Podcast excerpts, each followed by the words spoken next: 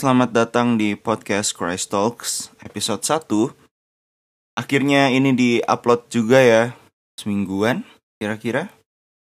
Oke jadi di episode 1 ini Kita akan bahas racun dan madu. Gue milih judul ini karena terinspirasi dari lagunya Bill and Broad tahun 1985 Yang dinyanyiin lagi sama Jerox 8 tahun yang lalu. Madu dan racun, kayak gini lagunya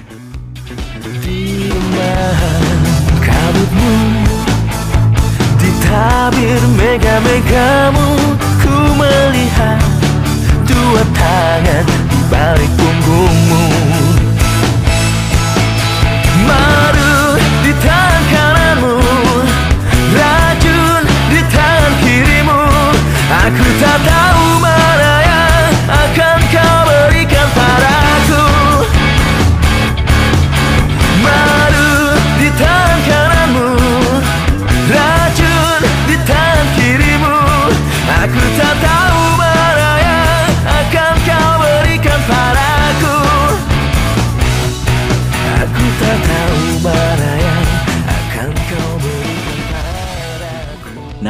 dia lagunya.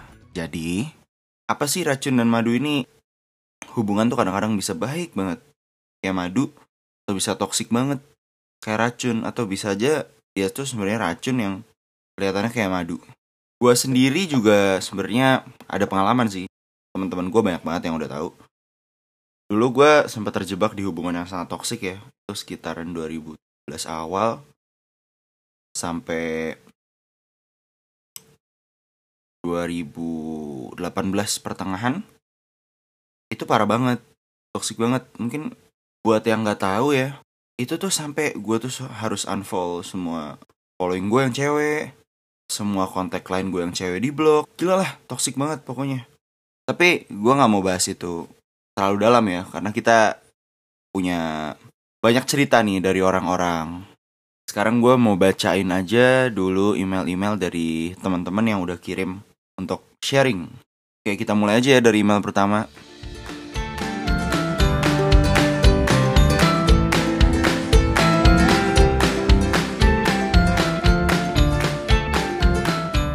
Oke, email pertama ini kita sebut aja dari EX karena dia nggak bilang kalau namanya mau disebutin gitu. Oke, hubungan berawal dari perkenalan karena sering bertemu. Dimulai dari berteman dan belajar bersama, akhirnya semakin dekat dan berpacaran. Awalnya hubungan berjalan baik tanpa ada masalah yang berarti. Semakin lama mulai ada masalah-masalah kecil yang terjadi, namun respon kedua pihak masih baik dan masalah dapat diselesaikan.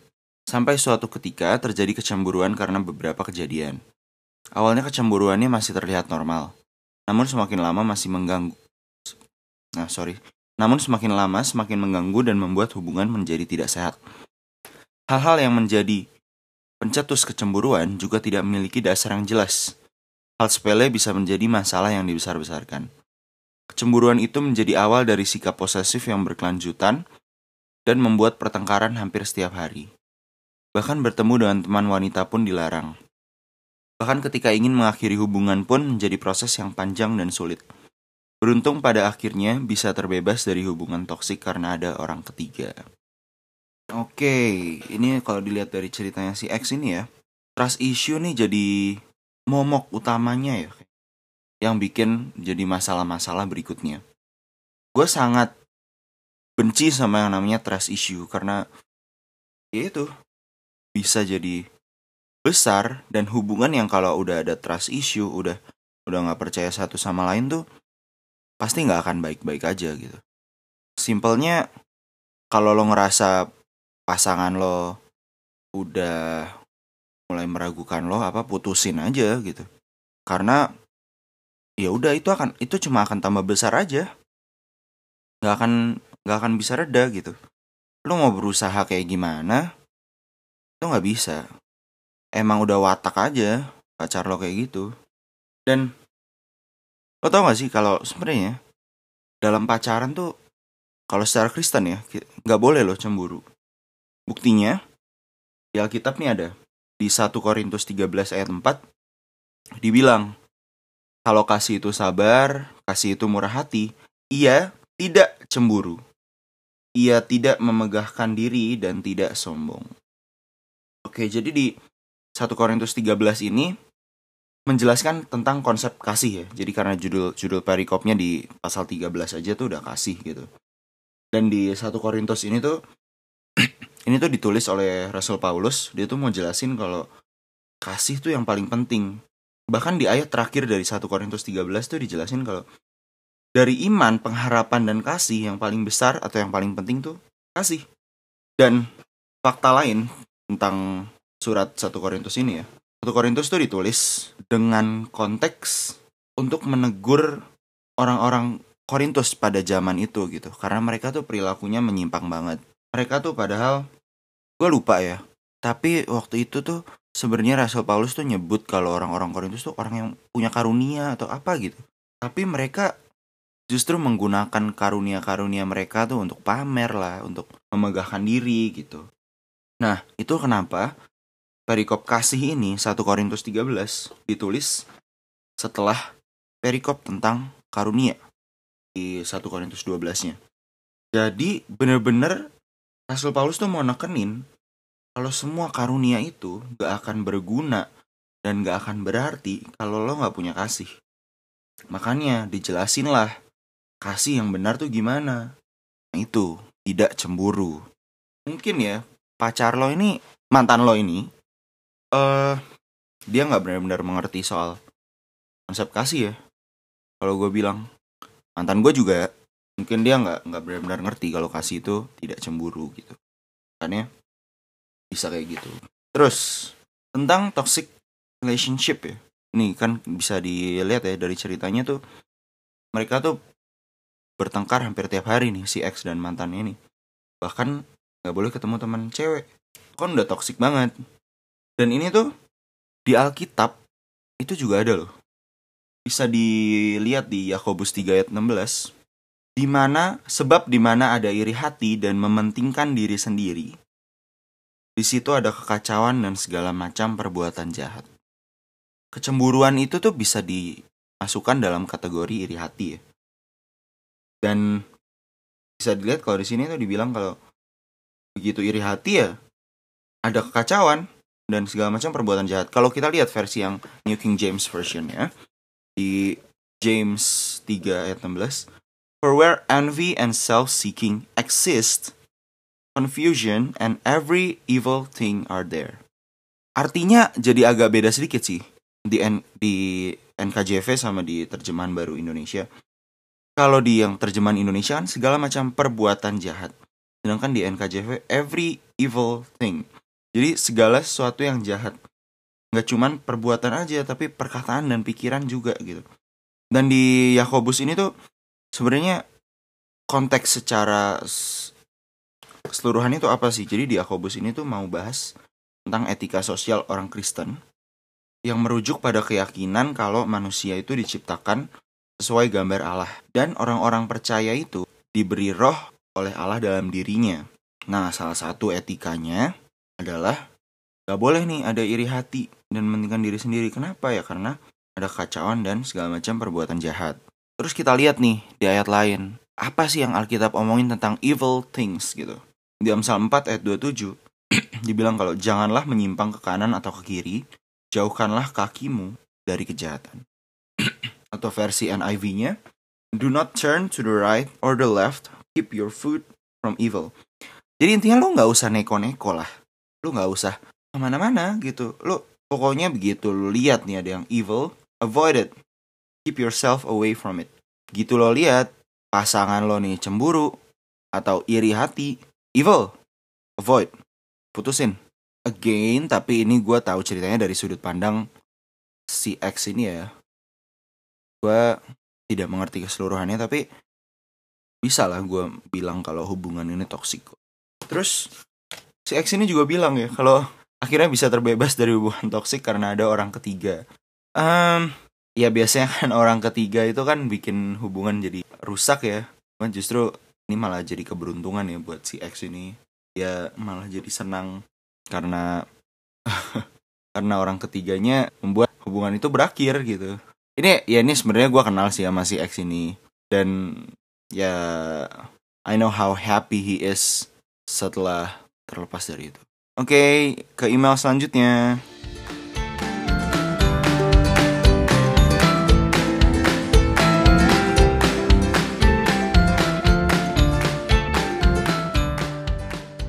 Email kedua ini datang dari kita sebut aja Udin ya. Sharing sedikit soal hubungan yang pernah gue jalanin. Dulu pernah menjalin hubungan dengan beberapa orang yang berbeda-beda. Dulu pernah menjalin hubungan yang udah cukup serius dan deket. Dan juga bisa dibilang udah lumayan lama, sekitar hampir 2 tahun. Tapi kemudian harus selesai karena ada tuntutan dari orang tua pasangan karena ingin cari pacar buat anaknya yang udah mapan secara finansial. Pengalaman tersebut bikin gue jatuh banget, apalagi saat itu juga lagi transisi masuk masa perkuliahan. Tapi kejadian ini yang memacu gue untuk mengembangkan diri gue menjadi jauh lebih baik lagi dan menjadikan gue keluar dari zona nyaman gue saat itu. Long story short, gue menjadi orang yang berbeda sejak saat itu dalam segala aspek. Dalam kurung, sempat berubah ke arah yang buruk juga sih. Gue menjadi orang yang punya target dalam hidup gue dan juga hidup lebih disiplin demi mencapai target gue tersebut agar tidak dikomentari orang lain lagi. Sedikit cerita OOT yang gak berhubungan, Gara-gara mengembangkan diri yang terlalu memaksa, pada akhirnya gue sering banget membandingkan diri sama orang lain. Dan saat gue mencapai suatu kesuksesan, gue mengalami yang namanya impostor syndrome. Yang membuat gue insecure selalu. WK, WK. Tapi, sekarang gue udah hampir gak pernah lagi mengalami hal tersebut karena sudah mulai mencintai diri sendiri dan mempraktekkan hidup syukur setiap hari. Thanks job, good luck and God bless you. Ya, yeah, you're welcome. Good luck and God bless you juga. Oke, okay, jadi tadi disebut tentang impostor syndrome ya. Ini sebenarnya istilahnya macam-macam sih. Ada impostor syndrome, ada juga yang bilang imposter syndrome, ada yang bilang fraud syndrome. Apa sih ini? Jadi ini tuh adalah perasaan di mana lu lu merasa you don't belong in your community gitu. Atau kayak lo merasa kalau pencapaian lo selama ini tuh uh, nggak nggak legit nggak nggak nggak cukup untuk di community itu. Lo merasa lo selalu rendah dibandingkan orang lain. Lo merasa kayak ih oh gue gini doang ya? Kok orang itu bisa begitu ya? Itu semua semua orang pernah ngalamin sih kayaknya. Gue pun pernah gitu kok. Gue juga ada lah masanya pada saat gue kuliah tuh gue kayak merasa I don't belong there. Dan gue merasa pencapaian gue nggak ada apa-apanya dibanding orang lain. Itu nggak enak banget. Lo cuma nyiksa diri lo sendiri aja sih kalau kayak gitu. Hidup lo nggak akan bahagia gitu kalau selalu membanding-bandingkan diri lo sama orang lain. Nah tapi gue nggak mau bahas im tentang imposter syndrome dan mencintai diri sendiri ini. Um, gue akan bahas ini di topik lain supaya bisa lebih dalam lagi. Karena kalau gue bahas di sini akan terlalu kayak yang tadi dibilang sama Udin ini akan terlalu out of topic. Oke, gue akan bahas tentang ceritanya si Udin ini ya. Dia bilang kan dia udah pacaran lama, tahu-tahu orang tuanya, orang tua pasangannya pengennya cari pacar buat anaknya yang udah mapan secara finansial. Padahal ini dalam kondisi dia transisi masuk masa perkuliahan ya. Itu buat orang tua mantannya Udin, menurut lo anak SMA tuh bisa mapan secara finansial tuh kayak gimana sih? Lo nuntut seorang anak SMA yang baru masuk kuliah untuk mapan secara finansial. Itu lo ngasih tekanan yang gede banget loh ke Udin ini. Dan bahkan habis itu akhirnya putus ya nih. Bagusnya si Udin ini akhirnya terpicu untuk mengembangkan diri jadi jauh lebih baik dan keluar dari zona nyaman. Nah, zona nyaman ini gue pengen bahas nih. Di Alkitab nih juga ada soal keluar dari zona nyaman. Mungkin ini gue nggak memberi advice ini untuk untuk Odin ya, karena dia sudah berhasil keluar dari itu. Tapi untuk orang-orang yang dengerin podcast ini, kalau kalian merasa belum bisa mengeluarkan diri dari zona nyaman, kalian bisa dengerin ini. Jadi di, di Alkitab ya, banyak loh ayat-ayat yang ngomongin tentang lo tuh harus keluar dari zona nyaman lo gitu. Supaya lo bisa take action dan berbuat lebih lagi gitu. Contohnya tuh ini. Contohnya ini ada di Matius 19 ayat 26. Yesus memandang mereka dan berkata, bagi manusia, hal ini tidak mungkin. Tapi bagi Allah, segala sesuatu mungkin. Lo sering gak sih kalau misalkan lo disuruh melakukan sesuatu, tapi lo merasa itu terlalu impossible buat lo gitu. Tuhan minta lo pelayanan lah, atau Tuhan minta lo apa gitu. Tapi respon lo kayak, kenapa gue? Siapa Tuhan? Gue. Nggak, nggak. Itu, itu iblis yang ngebuat lo ngomong kayak gitu gitu. Yang seharusnya lo tanyain, yang seharusnya lo bilang adalah, oke okay, Tuhan, gue akan lakuin itu karena gue tahu kalau gue sama lu gue sama Tuhan gue akan unstoppable karena nggak ada yang style sama Tuhan harusnya lo begitu ada juga nih di 2 Timotius 1 ayat 7 sebab Allah memberikan kepada kita bukan roh ketakutan melainkan roh yang membangkitkan kekuatan kasih dan ketertiban. Jadi lo harus tahu nih, kalau lo merasa takut tuh bukan Tuhan lo yang ngasih. Justru Tuhan tuh ngasih lo kekuatan. Jadi lakuin aja, just do it kayak kayak tagline-nya Nike ya. Just do it bro. Nggak ada bro-nya sih, itu kebiasaan aja ngomong. Jadi lo harusnya nggak takut sih untuk ngapa-ngapain. Asal itu positif. Lo jangan karena merasa lo unstoppable, lo sama Tuhan, terus lo kayak, oke gue akan mencuri, karena gue unstoppable, nggak gitu. Nah terus gue juga mau bahas nih kan si Udin ini dia bilang nih kalau dia akhirnya menjadi orang yang berbeda, terus dia punya dia menjadi orang yang punya target dalam hidupnya. Apa sih yang Alkitab bilang soal target? Yang jelas, setiap lo mau bikin target dalam hidup lo, lo harus melibatkan Tuhan dalam itu. Ya, basically lo mau ngelakuin apa aja, lo harus lo harus ngelibatin Tuhan dalam hidup lo. Sini dibilangnya di Amsal 16 ayat 9. Hati manusia memikir-mikirkan jalannya, tetapi Tuhanlah yang menentukan arah langkahnya. Nah, itulah makanya kenapa kita harus melibatkan Tuhan. Meskipun kita mau ngeplan kayak gimana, Tuhan yang nentuin kita gimana. Tuh, dan ada 8 kunci nih dalam kekristenan untuk kalian menetapkan sebuah tujuan. Pertama, iman. Lo kan melayani Tuhan yang besar ya, yang di mana Tuhan tuh bisa mencapai hal-hal yang mustahil. Gak ada yang gak bisa dia lakuin. Kita harus selalu, pertama, kita harus selalu beriman, kita harus selalu percaya kalau dia selalu bersama kita dan selalu akan memberikan kita yang terbaik gitu. Meski dalam prosesnya mungkin tidak yang terbaik menurut kita, tapi Tuhan pasti sudah punya master plan-nya yang besar. Lalu, yang kedua, ada kerendahan hati. Kita nggak boleh nih nuntut Tuhan supaya semua plan kita berjalan lancar dan semua tujuan kita persis seperti apa yang kita rencanain. Itu kan sama aja kita sombong, sama aja kita anggap kalau kita yang terbaik gitu. Padahal ingat lagi kalau Tuhan yang menentukan langkah kita gitu. Dan kehendak Tuhan tuh pasti akan lebih baik dari kehendak kita. Makanya itu kita nggak boleh sombong di hadapan Tuhan, kita harus rendah hati. Next, komitmen. Kita harus benar-benar komitmen sama tugas yang harus kita kerjakan gitu. Mungkin memang bisa, bisa aja sesuai dengan plan kita, tapi kalau memang itu di luar plan, which is God's plan, still have to commit to it. Terus next ada ketekunan. Karena kadang tujuan kita tuh, goal kita tuh butuh kerja keras ya. Kita harus tekun aja, kita harus rajin gitu. Dan selain kita rajin juga kita harus bisa bertahan kalau ada masa-masa sulit yang sedang kita lewatin. Setelah itu, kita harus juga membuat target kita ini selaras dengan firman dan kehendak Tuhan. Kita pikir lagi nih setelah kita buat goal, ini kira-kira beneran yang Tuhan mau nggak ya? Apa ini cuma sesuatu yang pengen doang? Tuh, setelah itu, setelah itu kita pikirin nih jangka panjangnya, kita pikirkan dan kita rencanain. Ini untuk planning secara teknikalnya ya. Misalkan kita kalau ada biaya, kita planning biaya, terus kita harus ngapain aja untuk mencapai target ini gitu. Setelah itu, yang terakhir kita harus punya motivasi. Kita harus tahu motivasi kita nih benar apa enggak. Kita harus nanya nih, apa sih tujuan kita dan kenapa gitu.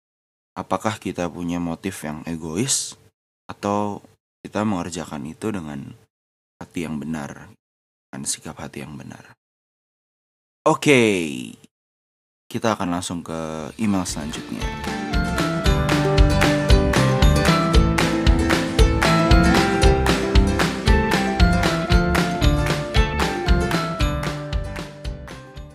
Oke, email terakhir ini kita sebut aja Bambang ya. Ya karena gue udah nggak tahu mau kasih nama apa, udah nggak usah protes. Oke, ini gue simpan email ini sebagai email terakhir karena bagus banget cara nulisnya bagus banget ceritanya juga keren banget. Bahkan dia kasih judul juga ya. Oke kita mulai aja. Suara manusia. Dahulu aku orang yang mempunyai rasa percaya diri yang cukup tinggi. Sangat yakin dengan setiap pilihan yang aku ambil.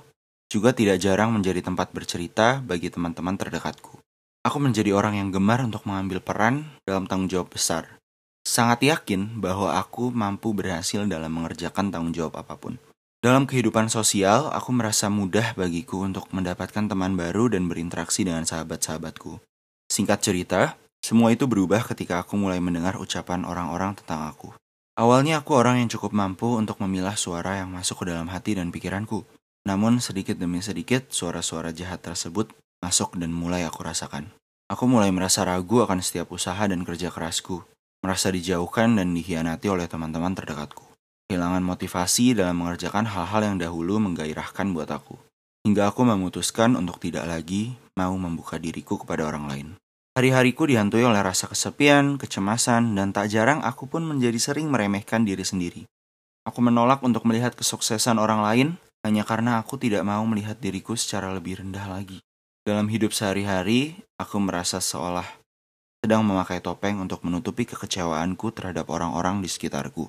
Aku menjadi orang yang tertutup, cenderung menjauhkan diri dari pergaulan, hingga aku pun men mencari beberapa pelarian yang cenderung negatif.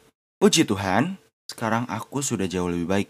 Aku belajar untuk mengikuti apa yang Tuhan mau dari hidupku, dan penerimaan yang paling penting adalah ketika aku tahu bahwa aku adalah anak Tuhan yang masih akan selalu dikasihi olehnya. Aku belajar untuk mendengarkan apa kata Tuhan dibandingkan apa kata manusia. Aku sudah belajar untuk menerima diriku sendiri, dan mensyukuri setiap hal yang sudah Tuhan berikan kepadaku. Aku dikelilingi oleh sahabat, keluarga, pasangan yang mau menerima aku apa adanya, dan hal tersebut sungguh menjadi penghiburan besar buat aku. Semoga sharingku ini bisa bermanfaat buat teman-teman di luar sana yang juga mengalami pergumulan yang sama denganku. Tuhan berkati. Tuhan berkati juga ya, Bambang. Oke, okay, thank you buat sharingnya. Ini sharing yang keren banget. Hmm, dari semuanya cuma ini yang ngomongin soal hubungan dengan temen. Yang dua pertama tadi kan kan pacar ya. Ini keren sih gimana lo lo bisa tadinya lo punya percaya diri yang tinggi banget, terus tahu-tahu lo ngedrop gara-gara teman-teman lo ngehianatin lo dan akhirnya lo sadar kalau lo harusnya dengerin kata Tuhan gitu. Nah, um, bener banget sih. Jadi setiap jadi kita itu harusnya lebih percaya ke Tuhan daripada ke manusia. Sedekat-dekatnya lo sama temen lo atau orang tua atau siapa gitu mereka masih bisa hianatin lo. Tapi kalau lo punya hubungan dengan Tuhan Tuhan gak akan hianatin lo. Lo masih bisa hianatin Tuhan karena lo manusia. Tapi Tuhan gak akan pernah hianatin lo. Asal lo tau gak sih? Lo mau seberapa banyak teman-teman lo lo mau seberapa sayang sama lo kalau lo nggak put God over everything lo bakal hampa. Lo gak akan merasa lo nggak lo nggak akan pernah merasa puas gitu. Lo tau gak sih di Alkitab nih juga ada. Di Lukas 14 ayat 26 dibilang kalau jikalau seorang datang kepadaku dan ia tidak membenci bapaknya ibunya istrinya anak-anaknya saudaranya laki-laki saudara-saudaranya laki-laki atau perempuan bahkan nyawanya sendiri dia tidak dapat menjadi muridku Ingat lo ya, ini bukan berarti lo harus ngebenci orang tua lo karena ada ayat juga yang bilang kalau hormatilah orang tuamu gitu. Tapi the point is you have to put God over everything. Gitu loh kayak kayak akhirnya si Bambang ini lakukan dia juga lebih jadinya lebih percaya juga sama Tuhan karena dia put God over everything in his life gitu. Terus juga ada poin yang menarik nih di sini nih. Soal si Bambang ini waktu itu pada saat lagi down dia coba mencari beberapa pelarian yang cenderung negatif. Eh uh, kalian pernah gak sih kayak kalian lagi dalam suatu masalah kalian pengen dalam tanda kutip bebas dari masalah itu terus kalian lakukan hal-hal yang negatif adalah uh, mabuk-mabukan, berzina, dan segala macamnya lah yang negatif itu. Gue gak mengakui gue sempurna sih karena gue ngomongin ini gitu. Gue juga pernah kok jatuh soal minum-minum dan uh, ke klub gitu. Gue gak mau munafik, gue pernah jatuh gitu. Tapi kebebasan yang sebenarnya lo cari tuh gak ada cuy. Semakin lo mencoba lari ke hal-hal itu, lo bukan makin bebas, tapi lo makin terikat lo mungkin ngerasa nih kalau lo tuh senang ke klub lah mabuk have sex and anything have sex before marriage lo ya Tapi yang ada lo tuh makin terikat. Lo pasti akan ngerasain ada kehampaan aja di hati lo yang nggak pernah keisi. Tapi lo jadinya makin itu nggak karena itu nggak keisi, lo mencoba mengisi itu lagi dengan hal yang negatif dan lo akhirnya akan makin terikat gitu. Percuma di saat lo tuh harusnya di saat lo harusnya kalau lo ada masalah larinya ke Tuhan bukan ke hal-hal kayak gitu. Kalau lo lari ke Tuhan, lo doa, lo akuin kesalahan lo, lo cerita aja Tuhan selesai kok yang gua dan yang gua maksud selesai itu bukan berarti selalu masalah lo selesai tapi yang jelas kayak yang kemarin ya yang gua sempet upload juga di uh, IG story gua ada quotes ya dari series yang ironically series itu series Lucifer gitu ngomongin tentang gimana Tuhan tuh bukan bukan get things done dan lo nggak boleh mendasarkan iman lo pada yang baik-baik aja gitu. Tapi yang jelas Tuhan akan ngasih lo kekuatan untuk menghadapi itu. Oke, okay, that's it for today's episode. Thank you udah mau dengerin. Gue Joshua pamit undur diri. Thank you, God bless you. See you next episode.